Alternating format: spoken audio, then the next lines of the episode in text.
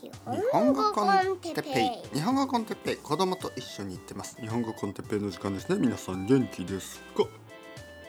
今日は情報が多すぎる世界について。はい皆さんこんにちは。おはようございます。日本語コンテッペイの時間ですね。朝です。朝フレッシュな気持ちですね、えー日本語コンテッペイフレッシュ。えーっとねまああのーちょっと考えていることがありますね。考えている考えていた。あの朝ごはんを食べながらまあ今朝ごはん食べましたね。昨日の残り物のあのちょっと魚少し朝からですけど昨日あの僕の子供があのーまあ子供のためにまあまあまあ僕と奥さんと子供で小さいピースのね、えー魚のフライを2つずつ、えー準備したんですけどまあ子供はまた、まあ、子供らしいというか、えー一つしか食べなかった。はい。お腹いっぱいもう食べたくないって言って食べなかった。で「あいいよじゃあ」って言ったにもかかわらず30分ぐらい後に「お腹すいた」って言うんですよね。で「いやさっきの魚は食べろよ」ね。って言ったら「やだあれは食べたくない」ね。美味しいシリアルを食べたい。子供が言う美味しいシリアルというのは甘いシリアルのことですよね。はあ大変ですね子供はね。あれは食べたくない。これは食べたい。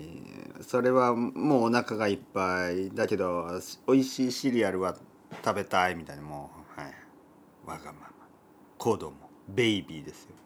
お前はどうしてベイビーなんだ？って言うと「ベイビーじゃない!」とか言うんですけどそれはベイビーだよ、ね、あの子供はそんなわがまま言うべきじゃない。って言うと他の友達の話を始めますね。同級生。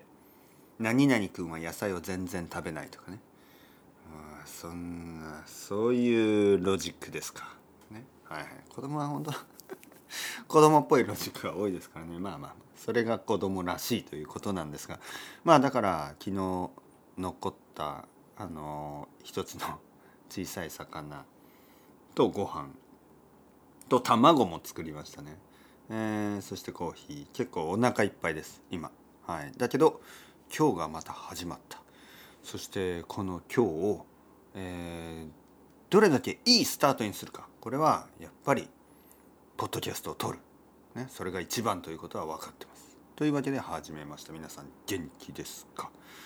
えー今日はですねこの情報について少しあのご飯を魚を食べながら多分オメガ3が僕の脳にあの素晴らしいアイデアをくれたんでしょうね。ね。これはいいですよ、ね、私の死を無駄にしないでください。魚はあの僕にこのアイデアをくれるためにあの尊い命を断たれた。立ったじゃないですね。断たれたんですよね。殺されたですからね。あのどこかの国多分日本かな？日本の漁師さんに捕まえられちゃったんですね。でまあ僕はベジタリアンじゃないですけどやっぱりあの感謝の気持ちを忘れるべきじゃないと思いますよね。だからその一匹の小さい魚のために今日はポッドキャストを撮りますからあのお魚さん聞いてください、ちょっとそう改めて言うとあえて言うとちょっと怖いです。やっぱり僕は僕たちは命を食べてるわけですよね。今あの言ってみてちょっと冗談みたいに言ってなんか魚に悪いなと思ってしまいましたね。あのーまあこういう話を進めていくと、まあ、みんなベジタリアンになるべきだなと思ってしまうんですけどまあまあまあでも僕はあの魚食べました。はい。そして魚が好きですけどあの感謝の気持ちを忘れないようにしましょう。えーっとですねとにかく情報についてですね。あのまあ日本語学習方法とか日本語の学習のリソースとかいろいろありますよね。でまあ日本語に置き換えれば他のあのことを理解するいい分かりやすい方法ですから、まあ、いつも僕は日本語についてねあの皆さんとシェアしますけどこれは全てにおいて同じです。基本的に同じです。はい。えー、日本語のあの勉強方法とか日本語の学習ツールいろんなリソースがありますね。いろいろありますね。多いですよね。で多いっていう話チョイスが多いっていう話をするとまあ人によってはいやそれは悪くないですよ哲平先生。いろいろなチョイスがあっていろんな人があのいろいろなあの自分に合ったものを探せるのはいいと思います。まあそう言いますよね。はい。だけどね僕はそれはうんどうなのかなと思うんですよね。あの量が多い情報の量が多いということはやっぱり人々は混乱しやすくなってしまうんじゃないのかなと思うんですね。まあ皆さんも感じてますよね。なんかなんか私たちの生活複雑になりすぎてないですか、ね、例えばあのレストランに行ってすごくメニューの多い居酒屋とかレストランがありますよね。あの多すぎてよくわかんない。混乱してしまう。全てのチョイスにそのいろんなオプションもあってトッピングがあって辛さも選べる。あの油の量塩の量あのオーガニックノンオーガニックまあいろいろ選べる。選べすぎてえちょっと疲れる。って思わないですか？でそういうお店は私たちのお店では1000のオプションがあります。みたいなね。組み合わせ次第で1000以上のオプションになるみたいな。でそれをあのセールストークセールスポイントとして売ってるんですけど僕にとっては逆効果。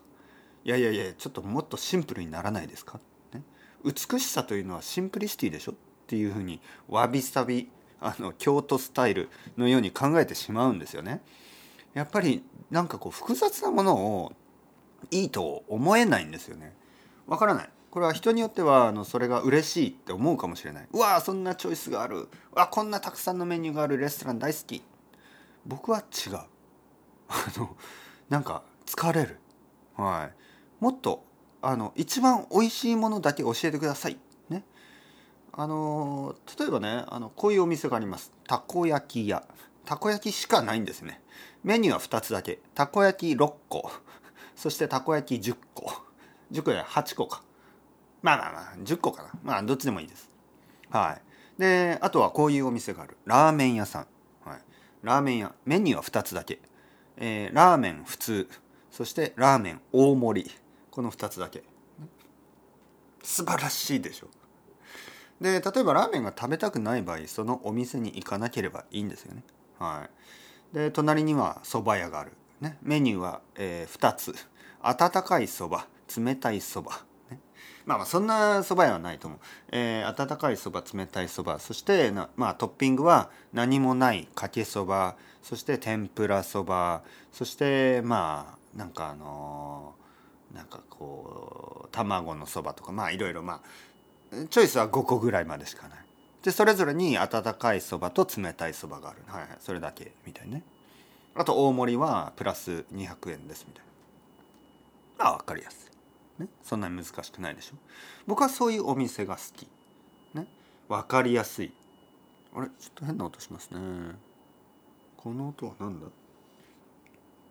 なんか近所でねまだあの工事が続いてますから。とにかくとにかくですよ。やっぱり僕たちはもう少し分かりやすい方がいいですよね。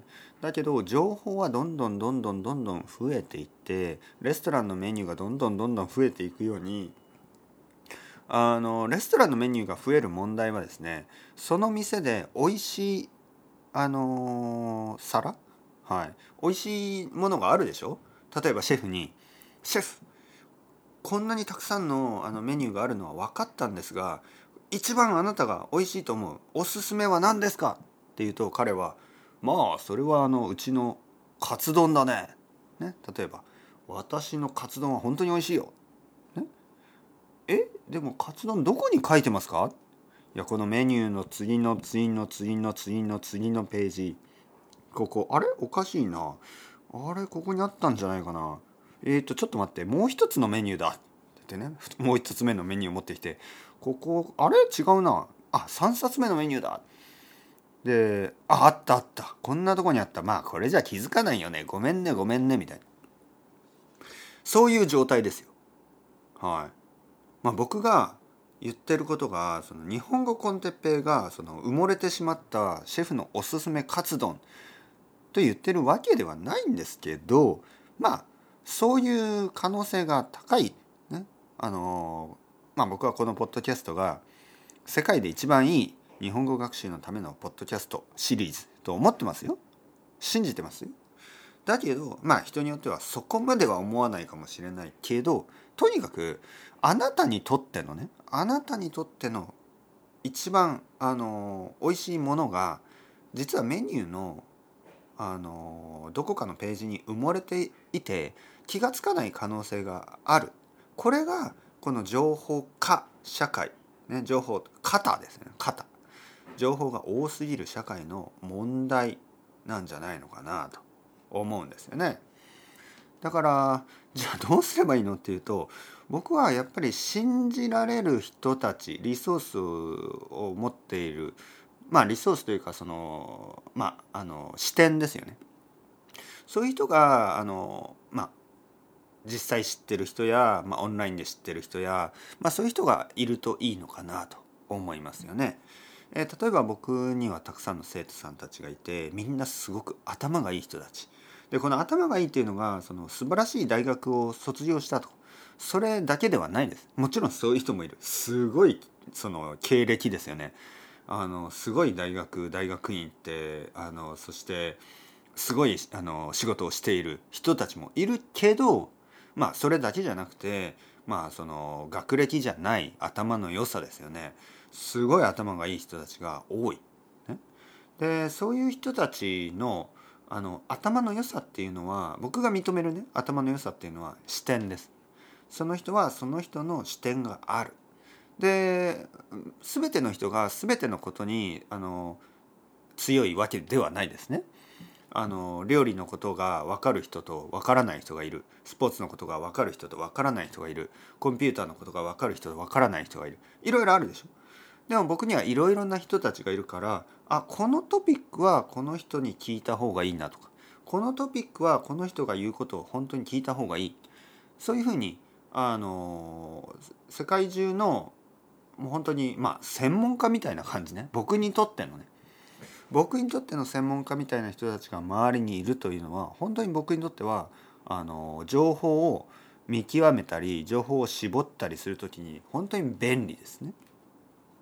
でまあ知り合いでそういうふうな人がいればいいけどいない場合はあのまあいろいろあるでしょいろいろなあの自分が好きなブロガーとか自分が好きなあのまあ専門家みたいな人が最近ではあのいろいろなウェブサイトとか YouTube とかポッドキャストでいろいろ言ってますよね。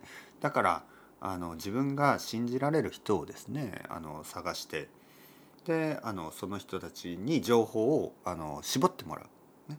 あの多すぎる情報を少し少なくしてもらう、ね、ただ大事なのがですよやっぱりあのフェイクニュースとかあのちょっとコンスピラシーとかまあちょっと危ないものもありますからそこは気をつけてやっぱりその人ですよね。あれこの人ちょっと怪しいなと思ったらやっぱり気をつけた方がいいです。そうじゃないと気が付いたらですねそういう世界を信じてしまいます。どんどんどんどんどんどんあの怪しい方向に行ってしまう。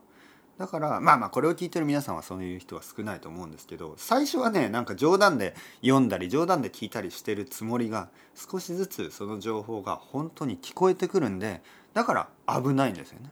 偽の情報っていうのは。繰り返されると本当と思ってしまうそこは気をつけてください。まあとにかくこの情報が多すぎる社会で生き残るためにはやっぱり人ですよ。はい、人が大事ということですね。え人を大事に、えこれからも生きていきましょうということでそろそろ時間ですね皆さんまた今度チャウチャウアスタルエゴまたねまたねまたね